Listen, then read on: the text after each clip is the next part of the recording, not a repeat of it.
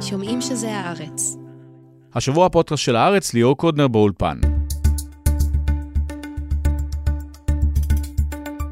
בזמן המבצע הצבאי בג'נין, הקואליציה ממשיכה לדהור לעבר שינוי שיטת המשטר בישראל. על הפרק עכשיו, עילת הסבירות וחיסול שומרי הסף.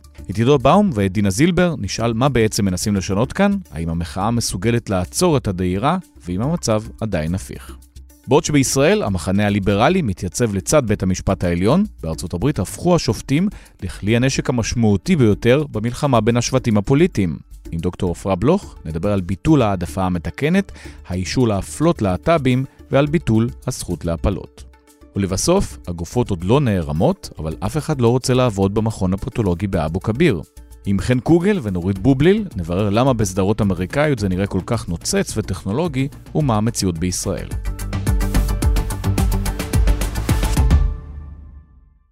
ועדת החוקה של הכנסת ממשיכה לדון ברפורמה המשפטית, כפי שמכנים את זה, או בהפיכה המשטרית, כפי שמכנים את זה האחרים. איתנו שניים, עידו באום, הפרשן המשפטי שלנו, שלום. שלום. ודינה זילבר, לשעבר המשנה ליועץ המשפטי לממשלה. היי, שלום. אז אם אני אקריא לכם מהצעת החוק שעומדת לדיון, לפי הנוסח המוצע לסעיף 15 לחוק יסוד השפיטה, אחרי סעיף קטן ד' יבוא ד' 1, על פי האמור בחוק יסוד זה, מי שבידו סמכות שפיטה על פי דין, לרבות בית המשפט העליון, לא ידון ולא ייתן צו נגד הממשלה, ראש הממשלה, שר משריה או נבחר ציבור אחר, כפי שייקבע בחוק, בעניין סבירות החלטתם. זה הכל? למה לא יותר קצר לכתוב, אה, פשוט אה, כל נבחרי הציבור הם אה, מחוץ או מעל החוק? יעשו מה שהם רוצים. למה כל הסעיפים הקטנים? פשוט תקצר את המשפט, תתמצת אותו ותשים את האמת בפרצוף. אבל תסבירי לנו מה זה אומר. זה אומר בעצם שהממשלה, שריה וכל האנשים שהם נבחרי ציבור, הם אה, בעצם אה, בית המשפט, אם הם מקבלים החלטות אה, שהן מופרכות, שרירותיות, מפלות, נטועות כל כולן במישורים פוליטיים ובעצם מתעלמים מנורמות כמו שוויון, אי אפשר לעשות כנגד זה כלום. פשוט בית המשפט לא יכול לבטל את ההחלטות שלהם, בית המשפט אפילו לא יכול לדון. אה, בהחלטות שלהם. אז אה, לוקחים אזור שלם של אה, עשייה אה, ממשלתית אה, או ציבורית בהקשר הזה, ופשוט אה, מסמנים, זה אזור שהמשפט, החוק לא יכול להיכנס לתוכו. כאילו, ארץ ששם אה, בעצם אה, בעל הכוח אה, יעשה כרצונו. זה הרבה יותר רחב מסתם אזורים שבית המשפט לא יוכל להיכנס אליהם. היועצת המשפטית לממשלה, גלי בהרב מיארה, שלחה את המשנה שלה, גיל לימון, שהחליף את דינה, לייצג אותה בוועדה, והיא כינתה את מה שיקרה חורים שחורים בעולם המשפט. עכשיו, אני חושב שזה לא, לא חורים שחורים, זה הכל שחור. היא אמרה גם שזה פגיעה בדמוקרטיה, אגב. אין, ספ... אין בכלל ספק, אני, אני רק אה, רוצה להמחיש את הספין. אה, שיש איזושהי מידתיות, שיש פה איזושהי החלטות, יש החלטות שבכל זאת יעמדו לביקורת, כי... ראשי הערים הוציאו מזה. מהניסוח, קודם כל עוד לא הוציאו את, בניסוח שאתה הקראת עוד לא הוציאו את ראשי הערים, אלא פתאום מדברים על ראשי הערים, תכף נגיד גם על זה משהו. אבל אה, תראה, מדובר כאילו על כל ההחלטות של נבחרי ציבור, זאת אומרת שההחלטות של הפקידות אותם אפשר יהיה לבקר, במי שאיננו נבחר, אותו אפשר יהיה לבקר בעילת הסבירות, אבל אין שום בעיה שהממשלה הזאת, שיש לה 64 חברי כנסת, תעביר ברוב מיידי חקיקה שלוקחת את הסמכויות של הפקידים ומעבירה אותם לממשלה או לשרים, וכבר ראינו את הדברים האלה במשך השנים, כשממשלה הייתה לא מרוצה מהאופן שבו פקידות עשתה את העבודה, אז, אז לקחו ממנה את ה, אה, מהפקידות את הסמכויות והעבירו אותם לשרים, ואז אה, זה לא חורים שחורים, זה בעצם שליטה מלאה של הממשלה בתחומי החלטות מאוד מאוד רחבים, שהבולטים שלהם שהוזכרו זה, זה מינויים והחלטות מדיניות.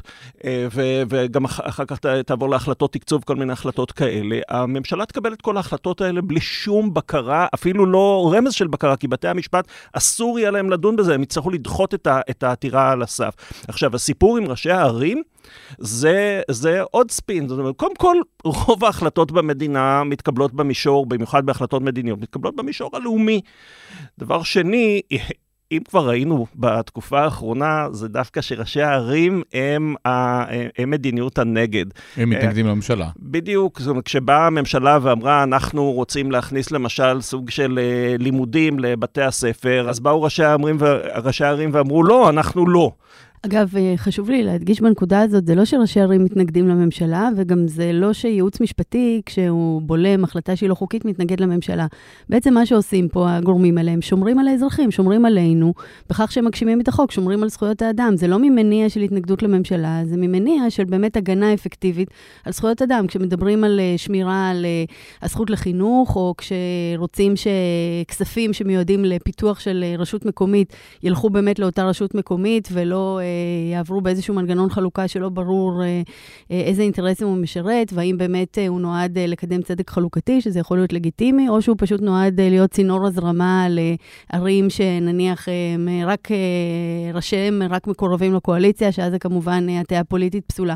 אז אנחנו רואים שדווקא באמת בהקשר הזה, גם שלטון מקומי וגם ייעוץ משפטי, שמנסה להעמיד את הממשלה על פעולה כדין, הוא לא פועל נגד, הוא פועל בעד. הרי נקודת המוצא שבמדינה מתוקנת היא שגם שלטון רוצה לפעול כדין, שגם שלטון אמור לפעול כחוק, ולא רוצה להחריג את עצמו. אני חושב שמה שקורה, זה, ו- וכדאי שנסתכל על זה, זה שמעבר למיקוד של החקיקה, שכולנו מתעסקים בו כל הזמן, כי זה מאוד מאוד בולט, אתה יודע, זה שמחה רוטמן, ואנחנו רואים את החגיגות ב- ב- בוועדת החוקה. הקרקס מתכנס שוב. בדיוק, אז, אז, אז קל לעקוב אחרי זה, וזה גם uh, תהליך שהוא יחסית מהיר.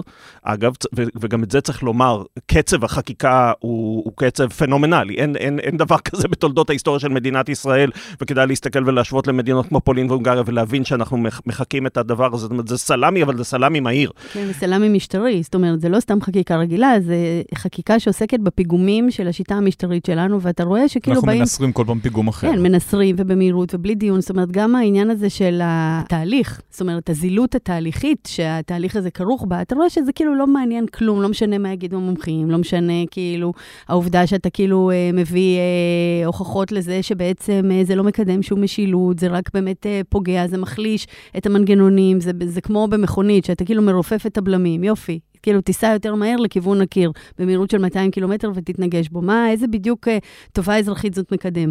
וגם, אתה רואה שבעצם יש פה איזשהו סוג של uh, uh, הרחבה או תופעה שגם ככה, אני חושבת שאם מסתכלים ככה על החברה הישראלית בעשורים האחרונים, אז uh, מבחינת הציון הדמוקרטי שלנו, זאת אומרת, היה לנו מקום להשתפר, אבל עכשיו אתה רואה כאילו בעצם את הצניחה החופשית, כאילו באמת uh, במהות הדמוקרטית שלנו, ויש פה, למשל, העילה הזאת שאנחנו מדברים עליה, עילת הסבירות, הצמצום שלה, called, זה, זה בעצם קדימון להחרגה ולהוצאה של תחומי עשייה ופעילות שלמים מתחום החוק. זאת אומרת, לא רק בכלים המשפטיים, אלא זה משהו שכאילו כשאתה מקבל את הקונספט שלו, שיש בעצם אה, אזורים או חורים שחורים אה, ענקים, כמו שעידו אה, אמר, ובצדק, אז עכשיו, מה ימנע בעצם קונספטואלית לבוא ולומר, אה, ישראל, במצב הביטחוני שהיא שרויה בו, אי אפשר שבית המשפט אה, ייכנס ויעשה ביקורת שיפוטית על החלטות של ביטחון. כלכלה, טוב, מה פתאום? טוב, זה כבר אמרו בעבר. אוקיי, לא, אבל בינתיים, כאילו, זאת אומרת, מבחינת ה... טוב, יש פה גם מצב חירום מאז 48, בוא נזכור. לא, בסדר, אז אני אומרת, זה כל הדברים האלה שהם, אתה יודע, פתולוגיות קטנות שמצטברות, אנחנו כאילו הולכים למצב שבו בעצם אה, אתה תוציא תחומים שלמים. אגב, אה, גם אה, באמצע, ב-2012-2015, במהלך אה, העשור הקודם, היה את העניין הזה של אה, חשיבה, בואו נחריג למשל את נושא ההגירה מביקורת שיפוטית, בגלל כל הפינג פונג הזה שהיה בין בית המשפט לדרג המיניסטריאלי, בהקשרים של אה, אה, איך אה, מדיניות ההגירה של מדינת ישראל צריכה להתקבל, אז שקלו כאילו גם להחריג את ההגירה, שקלו להחריג את הנושאים של הביטחון. מדברים על זה שכאילו סוגיות תקציביות וכלכליות צריכות להיות מחוץ לתחום של הביקורת השיפוטית. נושאים של דת ומדינה בכלל במדינה הזאת מתנהלים בצורה של, אתה יודע, זה גם, יש לזה דין... אז בעצם אתה רואה שיש פה בעצם התבססות של משטר של פריבילגיות. זאת אומרת, יש את החוקים, אגב, גם במשפט הפלילי, מה זה כל החוקים האלה שמדברים עליהם? אה, חוק צרפתי, או אה, שינויים אה, בחוק החסינות באופן שהכנסת תהיה סוף פסוק ואי אפשר יהיה לבקר את הדבר הזה, וביטול עבירת מרמה והפרת אמונים. אתה רואה הצטברות של חוקים שבעצם נועדה להוציא אישי ציבור מתחום התכולה של הדין הפלילי, לייצר להם איזשהו סוג של uh, מסלול uh, מהיר uh, ו- וידידותי למשתמש, אם בכלל. חברי מרכז ליכוד יזכו לחסינות ולג'ובים. כן, ואולי גם לחנינות, ובדיוק, זאת אומרת, והציבור הכללי, הרחב, זה שנושא בנטל, זה שמשרת, זה שמשלם מיסים, זה ש... אתה יודע, בעצם נושא את המדינה הזאת על הכתפיים, הוא כאילו, עליו כן יחולו החוקים, אבל כל, כל... יהיה ציבורים שלמים שיזכו למשטר של פריבילגיות, ואתה רואה שבעצם במדינה כזאת שבה החוק... ממצב של uh, כולם שווים בפני החוק, אלא החוק חל על קבוצה מסוימת, זה בעצם uh, מכה קשה להגדרה של מדינה כדמוקרטיה מתוקנת. המטרה בסוף של הדבר הזה זה לא למנות את אריה דרעי ולפטר את היועמ"שית, וזה לא ייגמר פשוט בזה. ישנו את הסעיף בחוק, יגידו, על המינויים בית המשפט לא יכול למתוח ביקורת וזהו, וכל השאר פשוט ירקחו בדרך? אני חושב שהמטרה בסוף היא לא אינדיבידואלית עם אה, אריה דרעי, שבוודאי ישמח לחזור לממשלה, וגם לא אה, פיטורי היועמ"שית, שבוודאי ישמחו לשים אותה הצידה, ובהזדמנות זאת למנות גבר. אה, אלא המטרה היא כמובן שינוי משטרי עמוק מהסוג שדינה הרגע דיברה עליו, של שינוי בזכויות, של שינוי אה, בתרבות, באידיאולוגיה, במבנה המשטרי של מדינת ישראל. אתה נותן שם הרבה קרדיט. לכיוון... כל כך מתוכננים? לכ... אני, אני, אני חושב שיש גם גורמים מאוד מתוכננים שמניעים את התהליך הזה. יריב לוין ושמחה רוטמן? הם באים, הם 20 שנה, התוכנית הזאת נמצאת אצלם, והם משנים תוך כדי תנועה, אבל המטרה, איך אומרים, הם, הם עם העיניים על הכדור. למה אי אפשר לפטר את היועמ"שית מחר? למה לפטר אותה? לא מסתדרים איתה. לא, זה לא עניין אישי, זה לא עניין אישי, זה עניין של, מה, כשאנחנו פורטים את העניין הזה שלא מסתדרים, האם בעצם זה כתוצאה מזה שהממשלה רצתה לבצע פעילות בלתי חוקית, והיועצת המשפטית הרימה דגל ואמרה על פעילות מסוימת שהיא בלתי חוקית, בעצם היא עמדה, היא ביצעה את התפקיד שלה, לא זו בלבד שהיא כשלה בתפקידה, היא הצטיינה בתפקידה. כשאתה מסתכל רגע, אתה רואה שאנשים שבעצם עומדים על האמת המקצועית, בין אם זה בתחום המשפט, בין אם זה בתחום הביטחון, בין אם זה ראש אגף תקציבים, שבזמן התקציב, או כל צמרת האוצר, הכלכלנית וכל הדמויות הבכירות והנגיד, רוצים להציף תמונת אמת, ובמקום שכשהם מציפים לך תמונת אמת של משהו שהוא מקולקל ורקוב, במקום להגיד, אוקיי, אני מבין שיש פה בעיה, אני אתחיל לטפל בבעיה של הקלקול ושל הריקבון. אז אומרים, אני לא אאריך לך את אומר, הקדנציה, נביא נגיד אחר, או נפטר את, את האחראית הזאת. אני אשבור את המראה, כי התמונה שנשקפת אליי היא לא נוחה לי. אז אני אומרת, זה משהו שהוא לבטח מבחינת הטובה האזרחית שלנו, מבחינת האינטרס הציבורי, אנחנו רוצים שאם יש בעיות עומק, שהן תטופלנה באמת. שאם יש בעיות אה, בתקציב, שאם אה, ממשלה פועלת אה, בצורה מופקרת, ומעמיקה את הגירעון, או שאם ממשלה אה, מתעלמת מאזהרות של אה, סוכנויות דירוג אה, בינלאומיות ו- ומכל אה, האיתותים שאנחנו מקבלים, בין אם זה בתחום הבינלאומי, בין אם זה בתחום הכלכלי, בין אם זה בתחום הביטחוני, פנימה והחוצה, שלא יתעלמו מסימני האזהרה האלה ויתקנו את המצב, ובמקום זה באים והורגים את השליח. הדיבור עכשיו שיחוקקו את החוקים האלה כך שאי אפשר יהיה לתקן אותם בכנסת הבאה או בכנסת אחרי זה, זה בכלל חוקי? אפשר לכתוב בחוק יסוד כל מה שרוצים. השאלה אם... זה גם בעיה. זאת שאלה גם. נכון, נכון. וצריך יהיה לבחון. אנחנו, כל מה שאנחנו חווים עכשיו הוא תקדימי מבחינה חוקתית, ולהגיד לך שאיך יתמודד עם זה בית המשפט העליון אם יגישו, אם יגישו וצריכים להגיש בעיניי עתירות לבג"ץ בנושא הזה, זה משהו שקשה מאוד, קשה מאוד להעריך. יכול להיות שיהיה כתוב בחוק, את החוק הזה אי אפשר לשנות אף פעם, אף פעם, בכלל, אף אחד, ואז זה יגיע לבית המשפט? תראה, אנחנו בעולם, בעולם של חוסר נורמליות בדבר הזה, ולכן אני, אני לא אופתע משום הצעה שתונח עכשיו עליו. לא, באמת, אני, אני חושב שחלק מהחוויה שאנחנו חווים עכשיו, גם במישור החקיקה וגם במישור של החלטות, שזה איזושהי יצירת ערפל קרב. שמשהו יעבור. כשאתה מפציץ את בג"ץ בעשרות עתירות שנועדו להתמודד עם המון חוקים שהם פשוט לא נורמליים בהיקפם, בתהליך החקיקה שלהם. על ובא... בסיס מה אפשר לפסול אותם? אגב, בג"ץ, מה יכול להיות הטיעון שלו? אם למשל מבטלים את עילת הסבירות, מה בג"ץ יכול להגיד? אני כן רוצה את עילת הסבירות? שזה, שזה חותר תחת היסודות של uh, מדינת ישראל כמדינה יהודית ודמוקרטית. בוא ניקח דוגמה של דברים שקורים. נשים נעלמו מעמדות השפעה במדינת ישראל. אין מנכ"ליות, אין יותר. אתה רוצה לעשות כנס, להזמין אה, אה, אה, פורום מגוון, אין. תסתכל עכשיו מה קרה בניהול הפיננסי, זאת אומרת, בתחומי הניהול הפיננסי, אין, אין, רשות התחרות נשארה אישה אחת וגם היא שמה... אה, על זמן שאול. כן, כן.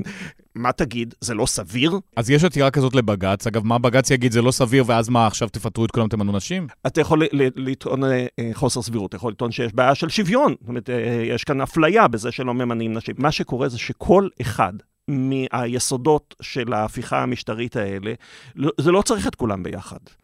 כל אחד מהם פותח את הפתח שדרכו אפשר להעביר את כל השינויים שדינה דיברה עליהם בהרחבה לפני שתי דקות. כשאתה מסתכל בעצם, אה, כאילו שוב, במבט על, אתה רואה שבעצם מעבר ל... אתה יודע, הסבר או אה, הנמקה שאפשר לתת לכל חוק כזה ואחר, בעצם מדובר פה באיזשהו סוג של הפצצת שטיח. כאילו איזשהו משהו שהוא כללי, שהוא מכוון אה, באמת, כמו שאמרת, לנסר את היסודות של בעצם הבניין המשטרי שנבנה פה בעצם במשך 75 שנה. בעבודת נמלים, אגב, גם של המערכת המשפטית. זאת אומרת, אתה יודע, עוד פסק דין, עוד חוק, עוד כנסת שבעצם הרחיבה את זכויות האדם, ועכשיו באים ורוצים להפיל את כל הבניין הזה כאילו אה, על הראש, והם באים כאילו עם כלי אה, עבודה כבדים, כן? לא עם איזמל מנתחים דקיק. אה, ובעצם זה באמת איזשהו סוג שהופך מהיסוד את הזהות שלנו, את הערכים שלנו, מאיים על חירויות האזרח שלנו. והם לא מפסיקים כאילו לתקוף, אה, לחבל, להחליש, לערער. זאת אומרת, באמת, כל הפעלים שהם אה, אה, אקטיביים לרעה, זאת אומרת, ממש מחוקקים. וחוץ מהמחאה, מה יכול לעצור את זה? לא, אז לכן אני אומרת, קודם כל, המחאה בעצם, אה, כמובן, אני חושבת שזה, אה, לחפש ככה נקודות אור בתוך כל השחור, אז אני חושבת שההתעוררות האזרחית אה, באמת המפעימה היא אחת התשובות והמקור המרכזי לתקווה. גם שם, אגב, הביקורת, אתם מתנגדים להכל, אתם נגד ממשלה נבחרת, אתם לא, לא מאפשרים לה לעבוד? אני לא חושבת שזה נגד ממשלה נבחרת, בגלל שכאילו ממשלות ימין היו פה ב-15-16 השנים האחרונות, ועובדה שלא היה גל כזה של התנגדות אזרחית ציבורית. אנחנו יודעים שגם uh, נתניהו עצמו, בממשלות קודמות, בשעה שהוא uh, uh, בעצם לא, אתה יודע, ביקש לשנות מהיסוד את שיטת המשטר, אז היו לו תומכים, היו לו מתנגדים, יש אנשים שחשבו, הצביעו בשביל ממשלה אחרת, יש אנשים שהצביעו בשבילו, בסדר, אבל היינו אז בגבולות של איזושהי אה, נורמליות מדומיינת.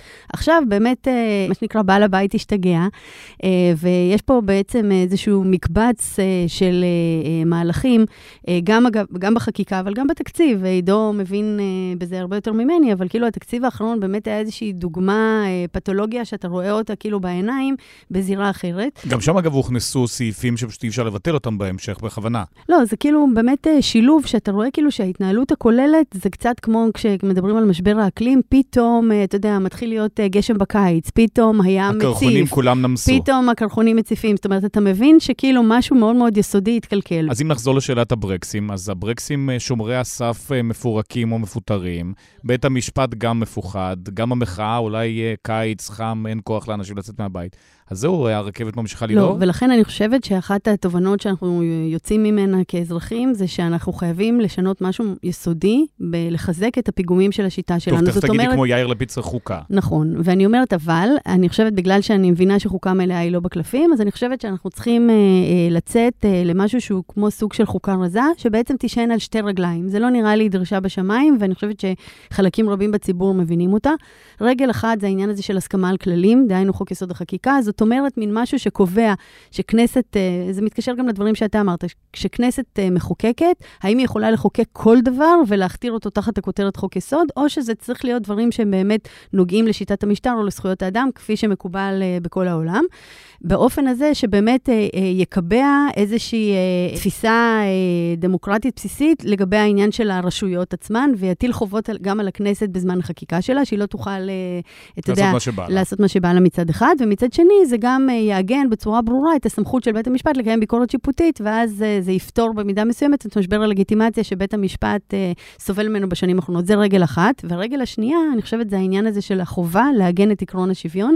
זאת אומרת, לחזור לבייסיקס, להכרזת העצמאות, שבעצם אה, אה, נחתמה על ידי אה, כל חברי מועצת העם, ובעצם אמרה בצורה מאוד ברורה, בימים שהיו ימים משברים לא פחות מהימים האלה, כן? מדינת ישראל רק קמה, אה, מוקפת אה, אויבים, נלחמת על אה, היותה הרבה פחות אה, חזקה מבחינה כלכלית, מכל הבחינות, ועוגן אה, בעניין הזה של עקרון השוויון, ואני חושבת שהדבר הזה, שהוא באמת אה, משהו שהוא בשורש תעודת הלידה המדינתית שלנו, ובעצם משקף את תעודת הזהות הערכית שלנו, אנחנו צריכים בחלוף 75 שנה לעגן את זה, כי אנחנו אי אפשר לסמוך על השלטון שהוא יהיה בעל הברקסים הפנימיים. אנחנו טוב, צריכים לעגן את הבלמים. טוב, גם זה כמו שאמרת, זה לא בקלפים, אני לא רואה את שמחה רוטמן או את יריב לוין קופצים ועושים את זה, או את נתניהו. אז גם אם הם לא, אבל יש את הציבור הרחב שאתה רואה שיוצא שבוע אחרי שבוע, כבר במשך 26 שבועות, אה, ובעצם אה, זה ברור שצריך להיחתם פה חוזה חברתי חדש, ומה שהיה לא יכול להיות אה, מה שיהיה. זאת אומרת, איבדנו מהבחינה הזאת, זה קצת כמו משקפיים כאלה, שאתה יודע, תמיד אומרים על פמיניזם, כן? שפתאום כזה, נניח באיזשהו שלב בחיי של אישה, פתאום ככה נופלות עליה תובנות, והיא מרכיבה סוג של משקפיים, שפתאום העולם נראה אחרת. או נניח ראית את העולם בשחור לבן, פתאום הרכבת. משקפיים ואתה רואה אותם בצבעים, אז עכשיו הרכבנו את המשקפיים של הפיכחון האזרחי הדמוקרטי, ואנחנו מבינים שאנחנו, אין לנו לסמוך אלא על עצמנו. טוב, עידו אה, לא יקרה. אני חושב שקודם כל, עצם זה שיש מין כוכב צפון כזה, להסתכל עליו, זה מראה לנו באיזה כיוון אנחנו הולכים, כי אחרת אנחנו אה, שבויים בקונספציה... טוב, כוכב הצפון ש... כרגע זה שמחה רוטמן ויריב לוין. ש... אז זה בדיוק, ש... זו הבעיה, זאת אומרת שאנחנו מסתכלים ומקבלים את כוכב הצפון משמחה רוטמן, שזה לא מה שהוא מציע, ועם הסיבובים שהוא עושה לנו בדרך, אה, זה לא. אם היינו במטוס, אגב, זה כמו בוורטיגו כזה, אתה יודע, היי, היי, לא, מה שאמרת עכשיו... טוב, יש שני כוכבי צפון, לא, לא, אחד לכיוון לכיוון אחד, אחד לכיוון השני, ואני לא רואה את זה מתהפך. צריך לשנות את החרטום של המטוס ולהבין שלחלוטין כוכב הצפון זה לא שמחה רוטמן ולא יריב לוין. אבל איך זה קורה? אלא הכרזת העצמאות של מדינת ישראל, שהיא בעצם עיגנה את הכיוון הערכי, וגם אם זה לא יקרה בחודש הקרוב, גם אם זה לא יקרה בחצי שנה הקרובה, גם אם זה לא יקרה בתקופת כהונתה של הכנסת הזאת, כמו שעידו אמר, צריך לסמן את הכיוון האזרחי שאליו צריך לחתור, ואתה יודע, גם אה, חומת ברלין, אה, או אה, שערי הברזל של המשטר הקומוניסטי קרסו יום אחד ונפלו, ואני מאמינה שגם העניין הזה של אה,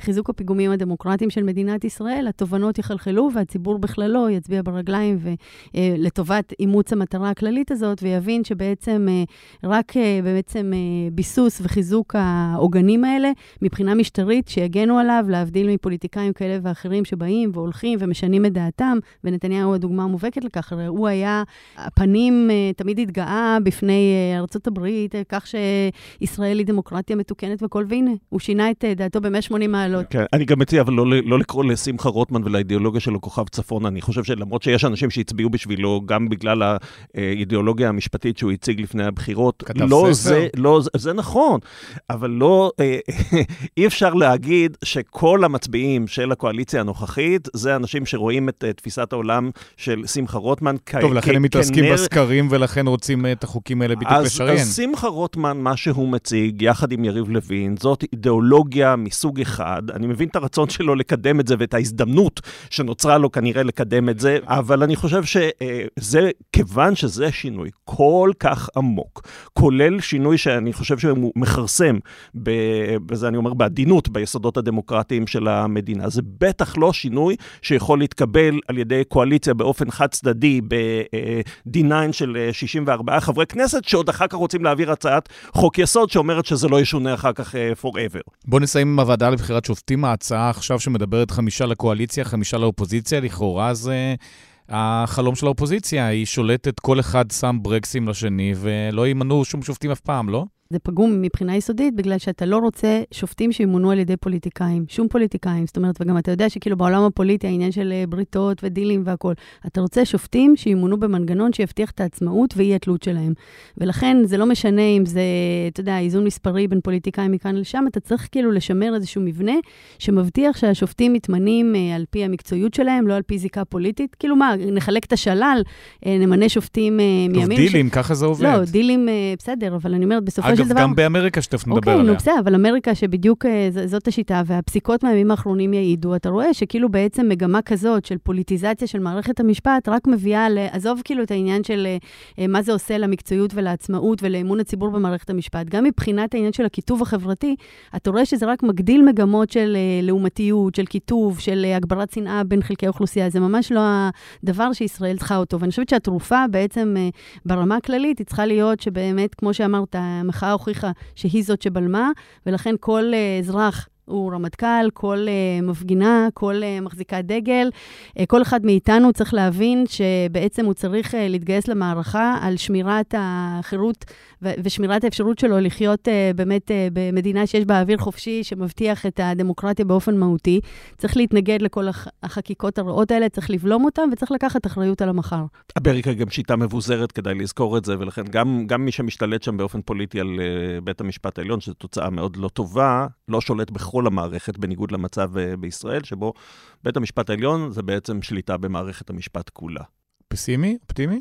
תראה, בטווח המיידי אני, אני לא כל כך אופטימי. אני חושב שנעשו uh, כל מיני שינויים שאנחנו רואים אותם מעבר לתהליכי החקיקה, שחלקם אנחנו נשלם עליהם מחירים בטווח הקצר והבינוני, uh, שאנחנו אפילו לא מדווחים עליהם לא, ולא מדווחים לעצמנו. אתן לך דוגמה, uh, uh, עכשיו הגעתי מפגישה עם uh, מישהי uh, שמכירה היטב את הממשל האמריקאי, אמריקאית שבאה לכאן לקיץ, ו, uh, ואחד הדברים שהיא התרשמה בעקבות החוויה של ממשל טראמפ ושאנחנו חווים אצלנו, זה שאנשים טובים בשירות הציבורי מרגישים שאין להם ביטוי, אין להם מקום, מתעללים בהם. עכשיו, זה לא ש... אני בטוח שיש גם אנשים טובים שנכנסים למערכת, אבל התוצאה היא שהרבה מאוד ניסיון והרבה מאוד אנשים שהאינטרס הציבורי עמד לנגד עיניהם עוזבים את המערכת עם הניסיון והידע שלהם. חלקם מוחלפים לא על ידי האנשים המקצועיים, אלא על ידי המינויים הפוליטיים, שתכף אפשר יהיה לעשות אותם על ימין ועל שמאל, כי יבטלו את רשות החברות, יחליפו את הראש של האישה בגבר, וגם uh, יבטלו את עילת הסבירות, שככה אפשר יהיה למנות את מי שרוצים. ואת הדבר הזה יהיה קשה מאוד לתקן. אתה מדבר על שירות ציבורי שהמדינה נסמכת עליו. זה הבסיס של כל הדברים שאנחנו מצפים מהם מה, מה, מהמדינה. כשאנחנו אומרים איפה המדינה בכל דבר, הפגנה, איפה המדינה, סגרו כביש, איפה המדינה, איפה מטרו בתל אביב, איפה המדינה. איפה המשטרה באלימות בחברה הערבית? בדיוק. איפה מערכת הבריאות והרווחה בזמן משבר של קורונה? איפה מערכת החינוך? איפה? לא יהיה שם את, ה, את האנשים שידעו לתת את, ה, את המענה המקצועי וה, והראוי, ואנחנו ממש ממש בעיצומו של המדרון הזה. זה החלק הלא אופטימי. החלק האופטימי, גם דינה דיברה על זה, זה שאני חושב שקרה דבר מדהים במדינת ישראל, אחרי לדעתי 50 שנה, הציבור התעורר. ומתחיל להביא, לשאול מה זה דמוקרטיה ואיך אנחנו רוצים שהדמוקרטיה שלנו תיראה, והוא עושה את זה כבר חצי שנה בהפגנות ברחובות. אף אחד לא, אם היית שואל אותי לפני חצי שנה אם דבר כזה יקרה, לא הייתי מאמין. דינה זילבר, עידו באום, תודה רבה. תודה. בעוד בישראל בית המשפט העליון הוא מוסד ליברלי שאמור לפחות uh, בתיאוריה להציל אותנו, בארצות הברית זה כנראה לא המצב. אנחנו עם דוקטור עפרה בלוך, מרצה למשפטים באוניברסיטת תל אביב, שלום. שלום. תעזרי לנו להבין את מה שקרה בסוף השבוע. אז לפני שנה בוטל התקדים של רו נגד וייד, אז כבר נקבע שהפלות זה לא זכות חוקתית. עכשיו מסתיים המושב של בית המשפט העליון, הם מפרסמים כמה פסיקות משמעותיות, בעיקר לגבי העדפה מתקנת וגם זכויות להט"בים. נכון, אז, אה, אז בעצם מה שמייחד את ההחלטות הגדולות uh, בטרם האחרון של בית המשפט העליון האמריקאי, בשנה האחרונה כמובן מדובס, אבל בטרם האחרון, זה בעצם uh, עמדות שהופכות תק, תקדימים משפטיים של עשרות שנים על ימין ועל שמאל, מעט מאוד משפט קשה, הרבה מאוד מה שפרשנים משפטיים קוראים לו legal vibes, רגשות משפטיים. טוב, זה uh, גם ב- לגמרי פוליטיקה אפשר לקרוא לזה. אבל אנחנו בדיוק מבחינים לכן את המשפט מהפוליטיקה, ולפחות אנחנו מתיימרים לאיזושהי שפה שהיא משפטית, שגם אם היא כוללת רגשות או ערכים, היא, היא, היא כוללת עיגון משפטי. אז למה העדפה מתקנת עד לפני כמה שבועות הייתה בסדר, ועכשיו זה כבר לא בהתאם לחוקה? אז בואו נשים, נעשה סדר. אז בעצם אנחנו מדברים על שלושה תיקים מאוד גדולים שעושים עכשיו רעש בכותרות. אז באמת הביטול, או מה שנראה כמו ביטול כמעט מוחלט של העדפה מתקנת מבוססת גזע בארצות הברית. אה, בעצם מעין זכות חוקתית להפלות להט"בים בשירותים, או לפחות בשירותים מסוימים. זאת אומרת, וגם... בהרווארד יכלו לקבל יותר שחורים, כי שחורים פחות התקבלו להרווארד, הם עזרו להם ועכשיו אסור. אוקיי, okay, אז, אה, אז בעצם בחוקה של ארה"ב יש את התיקון ה-14 לחוקה שמגן על שוויון, אה, ובעבר היה נהוג לפרש אותו כמאפשר פרקטיקות של העדפה מתקנת, שנועדו באמת לייצר מגוון של אה, תלמידים באוניברס... באוניברסיטאות, זה התחיל בעצם אחרי מהפכת זכויות האזרח בשנות ה-60, וכל השנים היו תיקים משפטיים שאמרו, לא, זה לא חוקתי, כי אתם מעדיפים שחורים על פני לבנים, זה מפלה את הלבנים, ובית המשפט אמר, אוקיי, זה מפלה, אבל זה למטרה שאנחנו מכירים אותה, של יצירת מטרת המגוון, זו מטרה טובה, מותר לעשות את זה, מותר לעשות את זה באופן מוגבל. בית המשפט אמר את זה בתיק שנקרא בקי בשנות ה-70, אמר את זה אחר כך בעוד תיק ב-2003 שנקרא גרוטר, ועכשיו פתאום בית המשפט, כששום דבר לא השתנה במדיניות בעצם של האוניברסיטאות, הפך את, את אורו, ולו בגלל שהוא יכול, אותו רוב של 6-3, שלא צריך לדבר על שופט אמצע ולשכנע אותו, ובעצם פסל כמעט לגמרי את האפשרות להשתמש בסיווג גזעי. The court has effectively ended affirmative action in college admissions. And I strongly, strongly disagree with the court's decision. We cannot let this decision be the last word. אז אולי נחדד לפני זה, כמו שאמרת, אה, אם היית שחור, היה לך יותר קשה להתקבל לאוניברסיטה. אמרו למען אה, השוויון צריך אחוז מסוים של שחורים באוניברסיטאות, קבעו את האחוז הזה, נתנו העדפה לשחורים להתקבל לאוניברסיטאות. עכשיו אמרו, לא, אם הציונים שלך יותר טובים משלי אה, ואת לבנה, תתקבלי, אני שחור, אני לא אתקבל, גם אם הציונים שלי מעט יותר אז נתקן, מעולם בארצות הברית לא היה מותר לקבוע אחוזים, או מה שאנחנו קוראים לו מכסות. מדובר בהעדפות מאוד מאוד רכות, שהם קוראים לו הוליסטיק ריוויו, מעין בחינה הוליסטית של כל מועמד.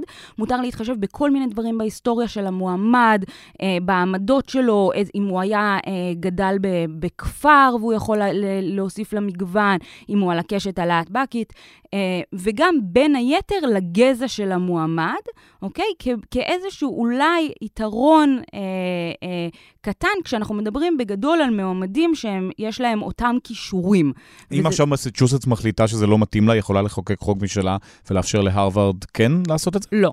למה? היא לא יכולה, בגלל שהחוקה של ארה"ב היא חוקה פדרלית, ויש החלטות, ההחלטות בעצם לפי החוקה הזאת תקפות לכל המדינות. טוב, עם ההפלות לפני שנה, כן, המדינות התחילו לחוקק. אז זה בדיוק ה flip side, נבהיר את, ה, אה, את הסוגיה הזאת, כשנקבע שהחוקה אוסרת על איזושהי פרקטיקה, המדינות לא יכולות אה, לחוקק אה, אה, במקום. והעדפה. מתקנת עכשיו אסור.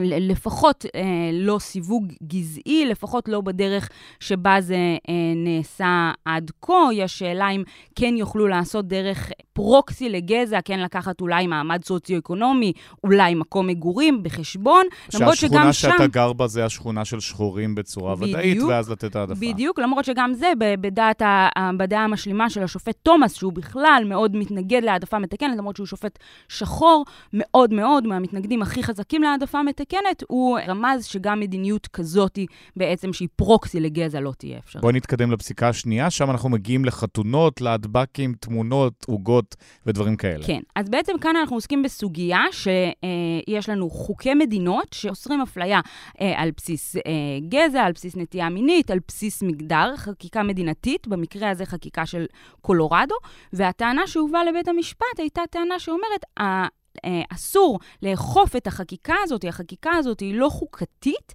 כי היא פוגעת בזכות לחופש ביטוי החוקתית, אוקיי? אז יש לנו כאן אה, טענה להתנגשות של שוויון, הגנה על שוויון מול אה, חופש ביטוי, גם אצלנו יש את זה בחוק איסור אפליה בשירותים ומוצרים. ספציפית דובר שם על חופש הדת גם, כי הדת אוסרת על האנשים האלה לתת שירות ללהט"בים. כן, זה נכנס, זה הכל תחת התיקון הראשון לחוקה, שמטפל בשני הדברים האלה, והרעיון היה ש... אה, ומה שבית המשפט בסוף, בסופו של דבר קבע, ושוב, גם כאן הפך, אה, בשני המקרים הוא לא אמר שהוא הופך תקדים, אבל דעת המיעוט אומרת, זה מגוחך להגיד שהם לא הופכים תקדים, הם הופכים פה עשרות שנים של תקדים והתקדמות לעבר שוויון.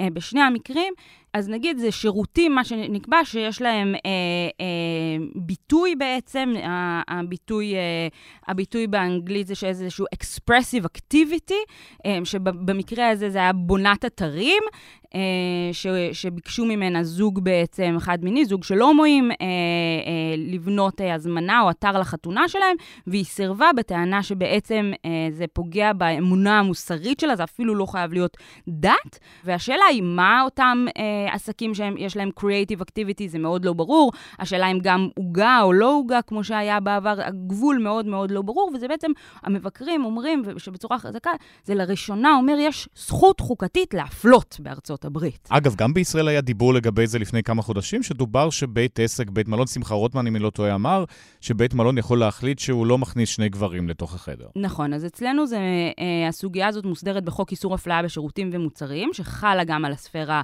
אה, הפרטית ועל עסקים פרטיים, ש, שקובעת באופן עקרוני שאסור להפלות אה, על בסיס אה, נטייה מינית. אמ, וכחלק מהחוקים שהקואליציה הזאת רוצה לקדם, אחד מהם זה ש... וזה גם בהסכמים הקואליציוניים, זה שבעלי עסקים יוכלו לסרב אה, אה, לזוגות חד-מיניים, אה, לדוגמה, חדר במלון, זה היה אחד הנושאים באמת ש... שעלה. אז אם אנחנו מסתכלים קדימה, בית המשפט העליון בארצות הברית הוא מאוד מאוד פוליטי, ביידן מתייצב בצורה ברורה נגדו, גם השופטים הליברליים אומרים שזה לא המשפט שאנחנו מכירים, אז האמון של הציבור בבית המשפט העליון יורד כל הזמן, אז אין... זאת אומרת, המוסד הזה אבוד. אני לא חושבת שהמוסד הזה אבוד. בואו בוא נשים רגע על השולחן מה יש בארצות הברית. בארצות הברית יש אה, אה, חלוקה מאוד מרשימה של הכוח בין מוסדות שונים. כלומר, קשה להגיד שהמוסד הזה אבוד, כי יש לו כוח חוקתי בתוך חוקה נוקשה. הוא ש... מאוד חזק, הוא, מוסד מאוד מאוד, מאוד חזק. חזק. יכול uh, להגיד לביידן גם, uh, לא נתמקד בזה, אבל לגבי הלוואות לסטודנטים, מחיקה שלהם, נכון. אמר, uh, זה לא הולך. בלי, בלי כמעט משפט אמר את זה. Um, ו... אבל חשוב להגיד, בארצות הברית זה לא המוסד היחידי עם כוח. יש לנו נשיא חזק עם זכות וטו, יש לנו חוקה נוקשה, יש לנו מדינות, uh, יש לנו שני בתי מחוקקים, יש הרבה מאוד איזונים ובלמים על הכוח, כשגם כשהמוסד הזה משתבש, הופך להיות עוד יותר פוליטי ממה שהכרנו בעבר, הופך להיות עם מינויים של שופטים מאוד קיצוניים, מאוד צעירים, um, ושאותו יהיה קשה לשנות, יש דרכים שונות להיאבק. אז ביידן בתגובה לפסיקה הזאת, קודם כל אמר, It's not a normal court, קודם כל צריך להכיר בזה, אבל הוא גם אמר, אה, אנחנו יוצאים עכשיו למאבק ואנחנו נחוקק חוק שוויון, ואנחנו נמצא דרך לעשות אה, אה, הקלות להלוואות בדרכים אחרות, והמדינות יצאו למאבק, וגם כשראינו את ההפלות, אז מדינות אחרות אה, שהן שכנות למדינות שאסרו הפלות, פתאום אה, מתחילות להסיע אנשים שהם יוכלו להפיל, מארחות אותם בבתי חולים עם, עם סטפנדיות. אז יש דרכים להיאבק בארצות הברית בגלל הביזור הזה של הכוח. Oh, yea, oh, yea, oh, yea. All persons having business before the Honorable, the Supreme Court of the United States are admonished to draw near and give their attention.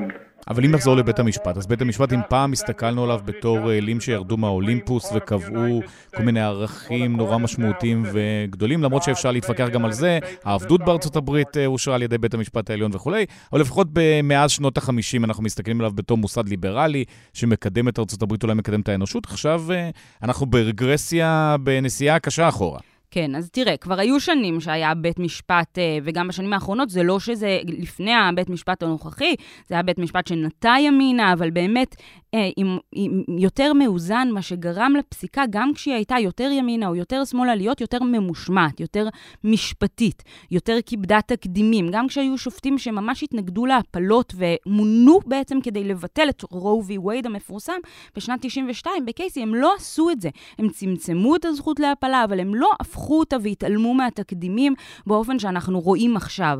בנוסף להתעלמות הזאת מתקדימים שהיא כל כך אה, אה, רחבה ומזלזלת בעצם מה... הפרופסיה, מה, מההבחנה שיש משהו מובחן. כן, ב... גם על בסיס אותה חוקה לפני 30 שנה קבעו משהו אחד, אחרי 30 שנה קבעו משהו אחר לחלוטין. נכון, ולפעמים, זה יש לומר, אנחנו לפעמים מתייחסים לזה כמשהו שהוא התקדמות, נכון? בפסק דין פלסי המפורסם בסוף המאה ה-19 אמרו שמותר להפריד בין שחורים ולבנים באוטובוס, ובשנת 54, 60 שנה אחר כך, כשנקבע בראון וי בורד אוף אדיוקיישן, פסק הדין המפורסם שאומר שאסור להפריד בין שחורים ולבנים בבתי הספר, אה, אז, אה, אז התייחסנו לזה כי התקדמות. אנחנו לפעמים רואים את, ה, את השינויים האלה לטובה, אבל כאן טוב, אנחנו... טוב, תלוי בנקודת המבט. בוודאי, אז זה מה שאני מנסה להגיד. קודם כל, תמיד בית משפט, ושזה לא יישמע אחרת, בית משפט, הם תמיד כוללים את הערכים, את הערכים, את האידיאולוגיות, אך יש משהו בשפה המשפטית, בתקדים המחייב, שגורם למוסד הזה, כן, בכל זאת להיות ייחודי, באפשרות של המוסד הזה להגן על מיעוטים, מה שהפוליטיקה הרגילה בדרך כלל לא יכולה לעשות. וכשאנחנו רואים את בית המשפט מתנער מהתפקיד הזה, המאוד מאוד דיסטינקטיבי, ייחודי לו, של הגנה על מיעוטים, אה, אנחנו... מתחילים אולי לא להבין מה, איך הוא נפרד מהפוליטיקה, ובארצות הברית, במיוחד כשיש לנו את המערכת מינויים הזאת אה, על ידי הפוליטיקה. אם אנחנו מסתכלים על בית המשפט העליון באמריקה בתור המודל, לפחות לפי חברי הקואליציה הימניים, זה המודל הנכון?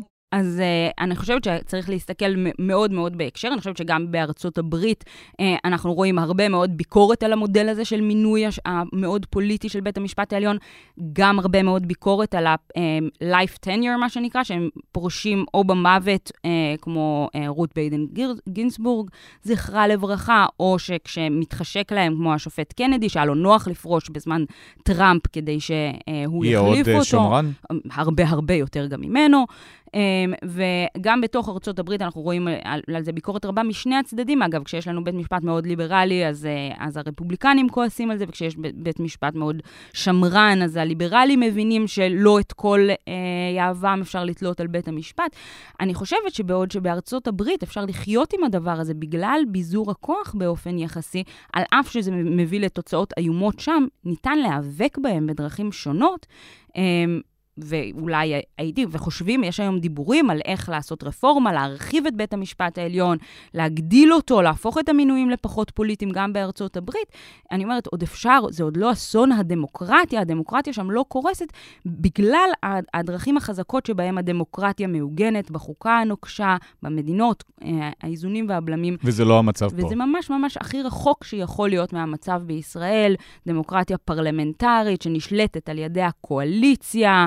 אה, בלי שום בלמים על הכוח בעצם. עפרה בלוך, תודה רבה. תודה רבה.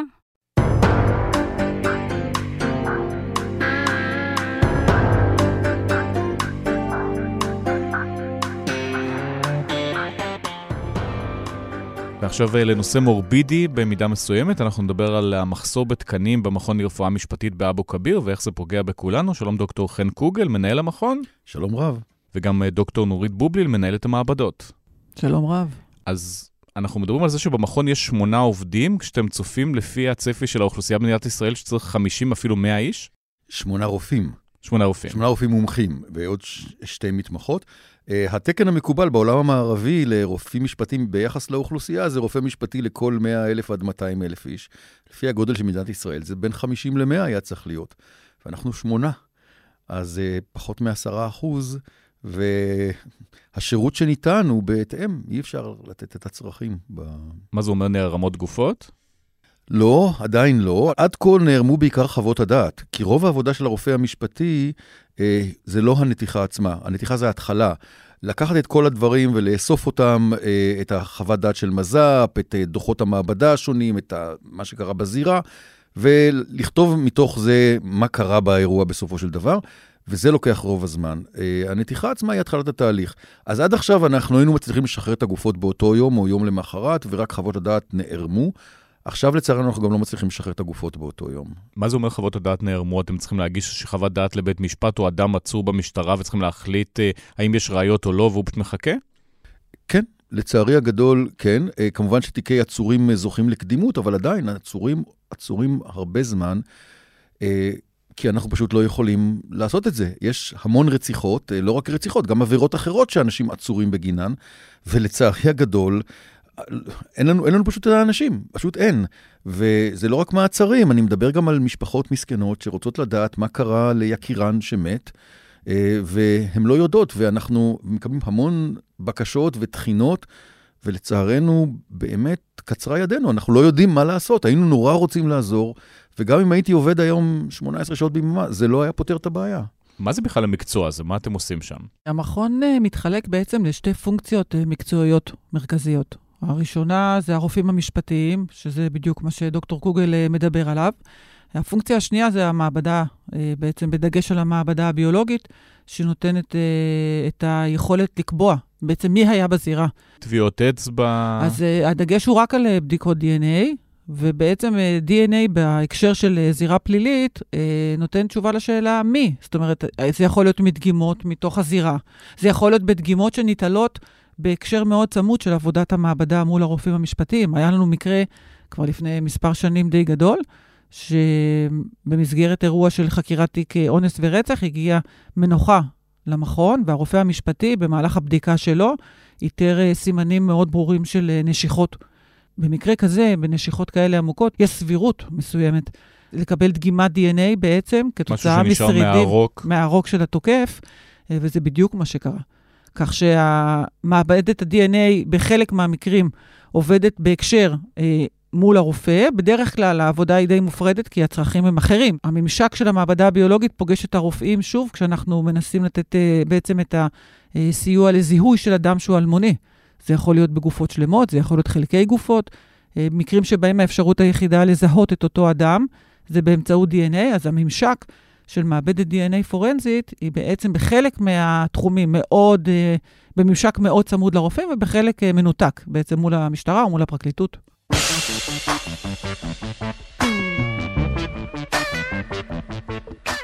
לפחות בסדרות אמריקאיות זה מקצוע מאוד סקסי, המקבילה שלך יוצאת לשטח, מגרדת איזה DNA, אז מגיעה למעבדה ומוצאת את הרוצח. אז אה, א', זה מקצוע באמת שהוא סקסי. אני חושבת שאם כבר עבודת מעבדה, אז uh, לגמרי, מעבדת DNA של זיהוי פלילי, זה, זה אין יותר טוב מזה, זה באמת מאוד מעניין. הזכות, בוא נאמר ככה, ללכת הביתה בסוף יום, שבו באמצעים מקצועיים, ב- באמת בעבודה קשה של אה, צוות שלם שעובד, שרכש את ההשכלה ואת המקצוע ואת הידע ואת הניסיון, ואתה מסוגל לתת תשובה שהיא יכולה להיות קריטית, או למשפחה, או למערכת המשפט, או לחשוד, שאתה בא ואומר, לא, זה לא הבן אדם המתאים. זה לא אה, אתה, הוא הרוצח. רוב ההשוואות ב-DNA שוללות אנשים. זאת אומרת, כשיש פרופיל גנטי מזירה, נגמר דגימה מתחת לציפורניים, יש לנו עכשיו תיק שהוא תיק ישן, אני לא יכולה לתת עליו פרטים, אה, כבר שני עשורים, אבל לפחות, ואנחנו מוצאים עכשיו, התיק הוצף מחדש, אנחנו מוצאים בשתי הידיים של הקורבן, יש אדם שנמצא מתחת לציפורניים. בכמות ה-DNA שיש שם, אני יכולה כמומחית לבוא ולהגיד, יש כאן כמות DNA מאוד משמעותית של איך אותו שימרו את זה אדם. בכלל מלפני 20 שנה? אנחנו שומרים את זה, הדגימות שמורות אצלנו. זאת אומרת, יש גם איזשהו סוג של בנק של דגימות כן. למקרים שלא פוענחו. גם של מקרים שפוענחו, כי היום החקיקה לא, שזה חלק, דרך אגב, מהקושי, אם אנחנו חוזרים לתחילת השיחה, אה, עד היום מדינת ישראל לא הגדירה כמה כמה זמן זמן צריך צריך לשמור? לשמור. עכשיו, בוודאי שלאדם מהרחוב, או, או במחשבה מאוד פשוטה, אתה אומר, מה זאת אומרת? צריך לשמור הכל, הרי, הרי זה הכל מוצגים משפטיים, טוב, וזה אה, נערם ונערם אבל ואין זה מקום. נערם ונערם, ובסוף אין מקום, ומישהו צריך לנהל את המאגרים האלה, וחלק גדול מהמוצגים האלה הם פשוט לא רלוונטיים, או שהם לא חשובים, או שזה תיקים שהסתיימו כבר. אז בסוף יש דברים שהם אולי מאוד בבירוקרטיה, אבל צריך להסדיר אותם, אחרת נהיה כאוס, סוג של כאוס. ו- ובתיקים לא מפוענחים מדי פעם את אה, חופרת שם, מחפשת עוד איזה משהו ומוצאת? כן, אז לגבי הציפורניים האלה, אז מה מחפשים עכשיו? אז עכשיו אנחנו מחפשים את הבן אדם. ויש סיכוי? כן. למה פתאום? אנחנו כמכון לאומי לרפואה משפטית, אנחנו מחזיקים את הדגימות, אנחנו עושים את הבדיקות, אבל אני לא יודעת להגיד, היום, ברגע זה, לדוגמה, היום, ביום יום שלישי שאנחנו יושבים פה, אני לא יודעת איזה תיקים פתוחים נוספים לאלה שאני מכירה יש למשטרת ישראל. אני לא יודעת, אנחנו לא מנהלים את המעקב הזה. ברגע שמשטרת ישראל באה ואומרת, בואו נציף את התיק הזה והזה, זה קורה הרבה מאוד. יש לנו תיקים כבר שפוענחו. התיק האחרון שבעצם פוענח, והייתה כבר הכרעת דין, זה התיק של אה, ורדית בקרקנוט, שהיא מנוחה, אה, הייתה בת 27, אחד התיקים הראשונים בארץ שנבדקו ב-DNA. יותר מ-25 שנים עברו מאז נמצאה גופתה של ורדית בקר קנוט ביער אשתאול שבהרי ירושלים. לפני כמה חודשים הייתה פריצת דרך בחקירה בעקבות התפתחויות טכנולוגיות, שבתוספת פעולות משטרה הובילו לאפשרות כי מדובר בסקוביץ'. אנחנו מדברים על תיק של בעצם מנוחה מדצמבר 1993, שנשאר פתוח לכל, לאורך שלושה עשורים, ואנחנו ב-2015, בעצם הוא נבדק לאורך השנים האלה, לא הייתה שום התפתחות בחקירה. ב-2015 קיבלנו תוצאה שהייתה מדהימה, שבאמת עשתה איזה שוק לתוך המערכת בטכנולוגיה חדשה, ואפשרה לנו לתת מידע ליחידת החקירה את מי מחפשים. ושלוש שנים אחר כך הבן אדם הזה, הגענו אליו, קורונה לא קורונה, ב-22 הוא הורשע. זאת אומרת, אה, זה עובד. התיק הכי מפורסם שלך זה אולי תאיר ראדה או זדורוב, שגם שם אה, בסוף הסכין משוננת, לא משוננת, גם זה בסוף הגיע להחלטת שופטים אה, בכיוון מסוים. כן, אה, בסופו של דבר זה נותן את האספקט הזה שמדע פורנזי יכול לתת המון מידע. אני חושב שהראיה החשובה במשפט זדורוב, הפורנזית, הראיה החשובה, לא הייתה הסכין המשוננת דווקא. כי על זה יכול להיות חילוקי דעות, מישהו אומר כן, מישהו אומר לא. יש דברים שאין עליהם חילוקי דעות. גם במשפט זדורוב, לדוגמה, היה ראיה שהיו שלוש תביעות נעל שמסרטטות מסלול יציאה מהתא בדם של תאיר ראדה, וברור שהן לא של זדורוב, הייתה הסכמה. בתוך תא השירותים בבית בתוך הספר. תא השירותים שמסרטטות, אחד על האסלה, אחד על הניאגרה ואחד על הקיר. מישהו שיוצא לתא השני. דרך אגב, זדורוב שחזר שהוא יצא כאילו מעל הדלת, אבל זה לא חשוב.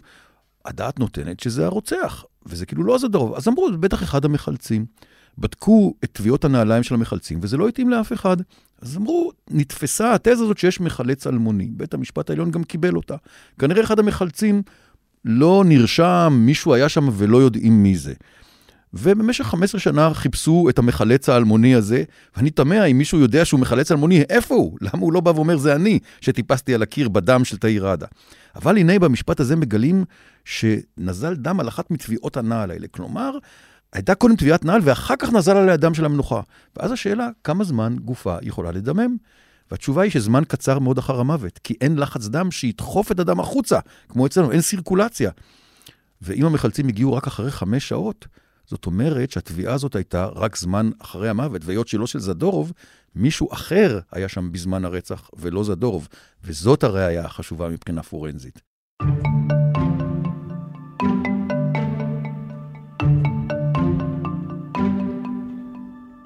למה אנשים לא רוצים לבוא למקצוע הזה? כי זה להתעסק עם גופות? יש מספר סיבות. אחד, רוב האנשים שהולכים לבית ספר לרפואה, באמת... רוצים לא לפגוש פקציינטים חיים. כן, רוצים לדבר עם הקליינטים שלהם. מצד שני, יש במקצוע עצמו, אה, שהוא מרתק ופנטסטי ומושך, וכמו שאמרת, סקסי, אה, יש בו אה, איזושהי התעסקות שהיא תמיד אה, קונפרונטציה. אה, אתה עומד על הדוכן, ואני בגילי המופלג עומד, ועדיין צריך לשמוע שאני לא מקצועי ולא מהימן ולא אמין, מש, מכל הצדדים. זאת אומרת, כמעט כל שבוע אתה מגיע לבית משפט, צריך להעיד, ואז ההגנה, מי שמגינים על הנאשם, אומרים שאתה לא יודע מה אתה מדבר. ואם אני בצד של ההגנה, כמו שקרה משפט זדור, אבל הצד השני אומר שאני לא יודע מה שאני מדבר, ואני אפס ואני, ואני ככה. ואני רוצה להגיד שבמשפט אה, זדורוב ישב איתי מתמחה אה, שבא לראות את ה... אנחנו לוקחים את המתמחים לבתי המשפט, וכשהוא יצא, הוא אומר, אני לא מוכן שיעשו לי דבר כזה. אני לא מוכן שישפילו אותי ככה. אה, זה, לא, והוא באמת עזב, אבל לא, זו לא הסיבה היחידה. דבר נוסף שאנשים לא רוצים לבוא, שאין לנו קליניקה פרטית. זאת אומרת, אי אפשר לעשות כסף מהצד אחרי העבודה, זאת אומרת, זה לא שנותנים לך נכון. לנתח גופות בבית. יש לך בעיה עם קליניקה פרטית, יש בעיה עם המעמד של הרפואה המשפטית בישראל, והעומס הגדול שמתמחים באים ואומרים, מה, ככה אני אעבוד כל החיים שלי? זאת אומרת, אגב, בארצות הברית זה כן סוג של ביזנס, כי היו פונים לאנשים והם עושים גם uh, כל מיני בדיקות להגנה. בארץ זה בעיקר המדינה מתעסקת בזה. נכון. כי זה פשוט מאוד יקר ואין מספיק רופאים? אה, אה, גם כי זה מאוד יקר, גם כי השיטה שלנו היא שיטת משפט שונה. אם אני נותן חוות דעת לצד אחד, הרי אני לא יכול לתת לשני הצדדים. אני חושב שאפשר לשנות את זה. אנחנו גם הצענו לשנות את זה, אבל המערכת המשפטית לא מוכנה לקבל את השינוי הזה. אה, ואני חושב שאפשר... זאת לא תוכל לתת חוות דעת אחת שאומרת ככה, חוות דעת אחרת שאומרת אחרת? לא, לא, אני לא, לא רוצה לתת באותו תיק. כן. אבל אני חושב שאין מניעה שרופא מהמכון ייתן חוות דעת, ורופא אחר יוכל להגיד, סליחה, אני מתנגד לזה. להבדיל מהמערכת המשפטית שמאוד דואלית, שחור או לבן, ואחד אומר אמת ואחד משקר, ברפואה זה אחרת. יכולות להיות דעות שונות. מה שאני אומר, חוות הדעת שלי זו דעה שלי. נכון שהיא עוברת עוד רופא, כל חוות דעת עוברת עוד מישהו, ש... ואם, זה... ואם אין הסכמה זה עובר לפורום של כל הרופאים. אבל עדיין זאת חוות דעת, ויכול להיות שאני טועה. אנחנו מונופול במדינת ישראל. אין מדינה מערבית אחרת שיש בה רק מכון אחד לרפואה משפטית. זה לא טוב, כי בטוח אנחנו עושים טעויות, ואנחנו לא יודעים שאנחנו עושים טעויות. ולמה ש... לא מקימים עוד אחד? כי אין מי, רוצים להקים עוד אחד, אין רופאים. הבעיה היא לא המבנה. זאת אומרת, סטודנטים לרפואה מסיימים לימודים, ויש שם בעיה כללית שאין מספיק רופאים וכולי, וגם אלה שמסיימים מעדיפים להיות רופאי עיניים מאשר להיות uh, במקצוע שלך. בהחלט. יש מעט מדי מומחים. יש קושי שמערכת המשפט, בסופו של דבר, גם התביעה, התביעה היא ודאי מצד מדינת ישראל, היא מנהלת את התהליך הפלילי, ויש את ההגנה. ההגנה היא גם מדינת ישראל. הסנגוריה הציבורית היא גם חלק ממשרד המשפטים. הבעיה היא שבוודאי ברפואה משפטית וגם ב-DNA, אה, בעצם ההגנה זוכה לפגוש אותנו כשאנחנו בעצם נמצבים כבר בבית המשפט. זאת אומרת, ההגנה מקבלת את תיק העבודה, הסנגור מבקש ומקבל את כל תיק העבודה, את כל החומרים שיש בתוכו, אבל אה, צריך לדעת לקרוא את הטקסטים האלה. זאת אומרת, זה לא מכתב, כן, חוות דעת של מומחה ותיק עבודה של מומחה ב-DNA לצורך העניין. צריך לדעת איך לקרוא את המסמכים האלה, איך להסתכל עליהם. עורך הדין של הנאשם לא יכול לפנות אלייך לבקש משהו בכלל. הוא לא יכול לפנות אליי. ועכשיו, מה שקורה זה שנוצר מצב שחלק מהסנגורים מנסים לבד איכשהו להתמודד ולשאול אותי חקירה נגדית על הדוכן.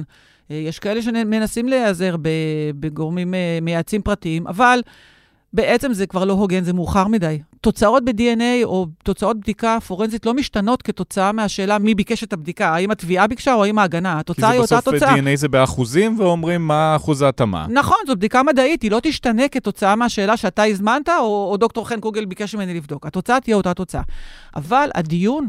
לגבי המשמעויות הנגזרות מהתוצאות האלה, שם בעצם יושב רוב העסק של DNA. יש מקרים שתוצאת ה-DNA היא קריטית והיא מספרת את הסיפור. 99% זה הרוצח.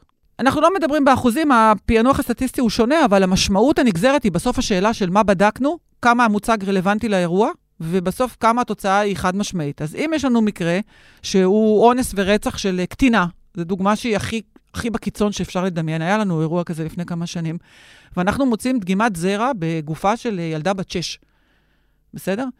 אז, ומגיעים לבן אדם הזה, אני אשמח לשמוע איזה הסבר חליפי יכול להיות להימצאות של זרע כן? במקרה, בנסיבות כאלה... באמת תשמחי לשמוע?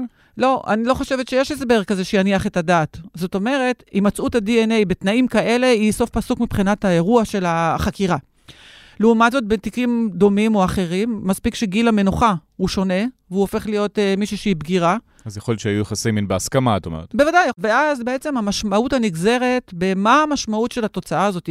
היה תיק של uh, ניסים חדד, שהוא תיק uh, פלילי שהסתיים. הוא הורשע בהתחלה, אה, בבית משפט מחוזי, נשלח ל-17 שנות מאסר בגין אונס של uh, תינוק, ולאחר מכן הוא זוכה בבית משפט עליון.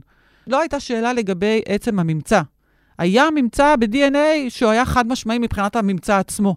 אבל מה המשמעות של הממצא הזה? איך אתה יכול להסביר אותו אחרת? אז איך הסבירו אותו אחרת?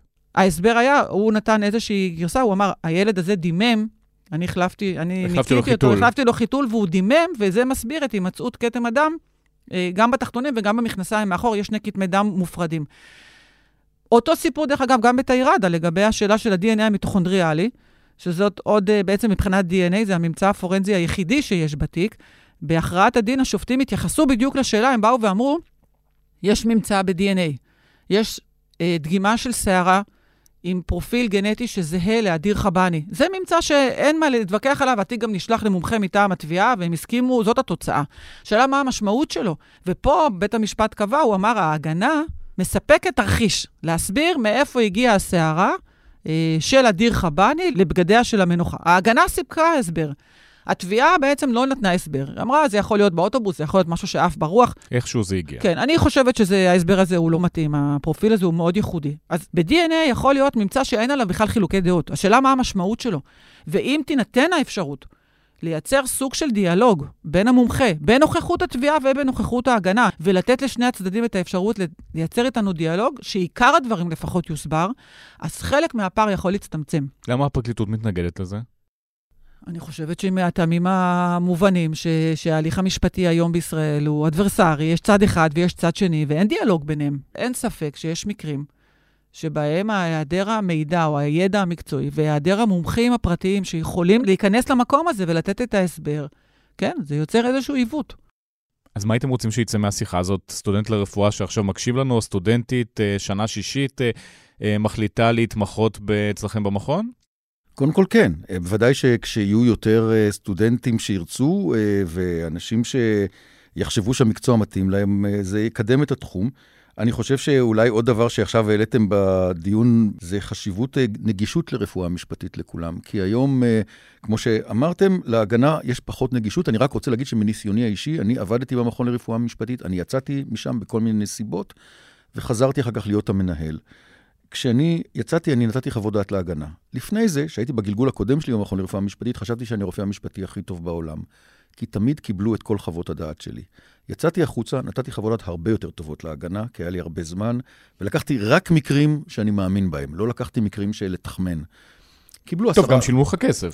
נכון, אבל קיבלו עשרה אחוז מחוות הדעת שלי, וכל השאר גלגלו אותי מהמדרגות, לפעמים בבושת פנים. זאת אומרת, העורך דין מראש אמר, חוות דעת לא מתאימה לי, אני לא אגיש לא, את זה, לא, או הבית משפט אמר? בית משפט לא קיבל, הוא העדיף את חוות הדעת של. אותו מומחה כשהיית כן. מטעם המדינה קיבלו הכל, וכשמטעם ההגנה עשרה כן. אחוז. וכשחזרתי למכון, שוב מקבלים כמעט את כל חוות הדעת שלי. אז מה השתנה?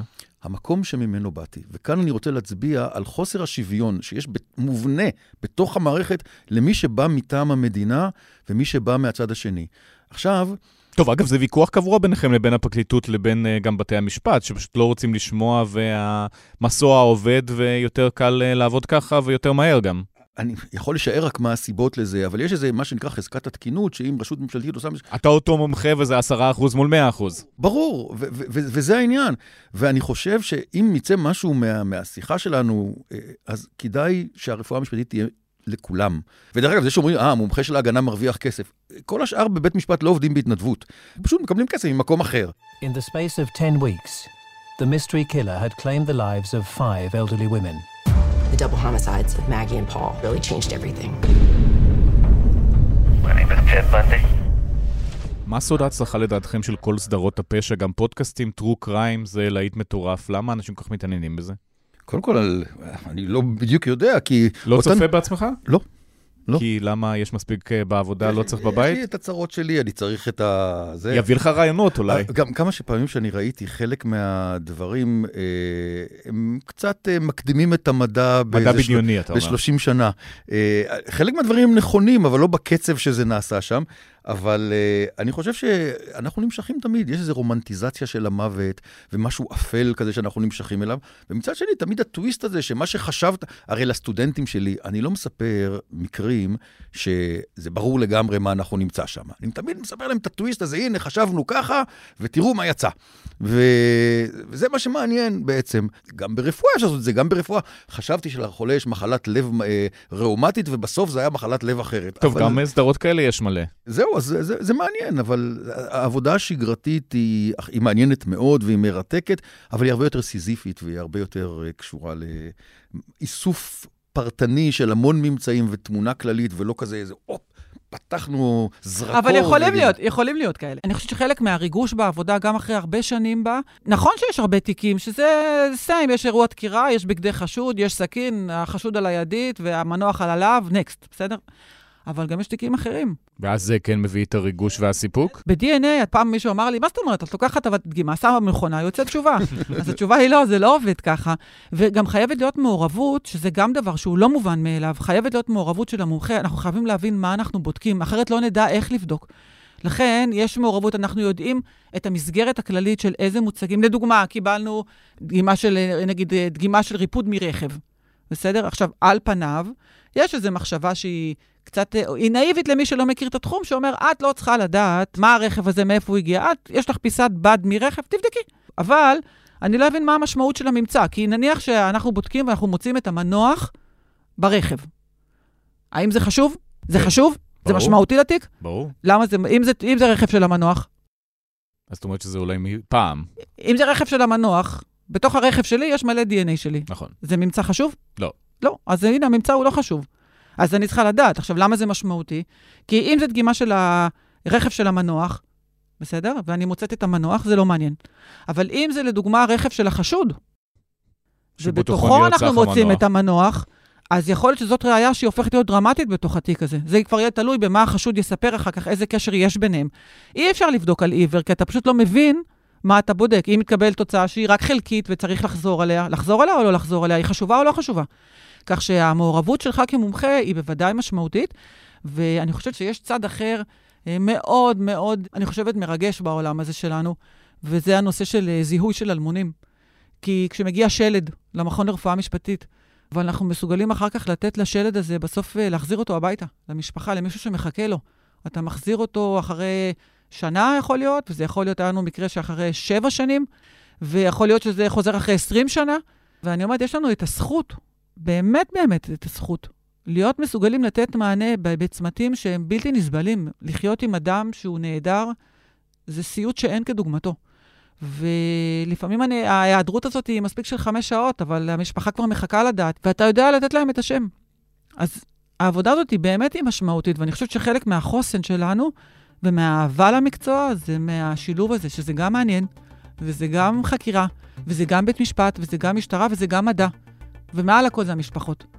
אז אה, זו זכות מאוד גדולה. נורית בובליל, חן קוגל, תודה רבה. תודה רבה לכם. תודה רבה.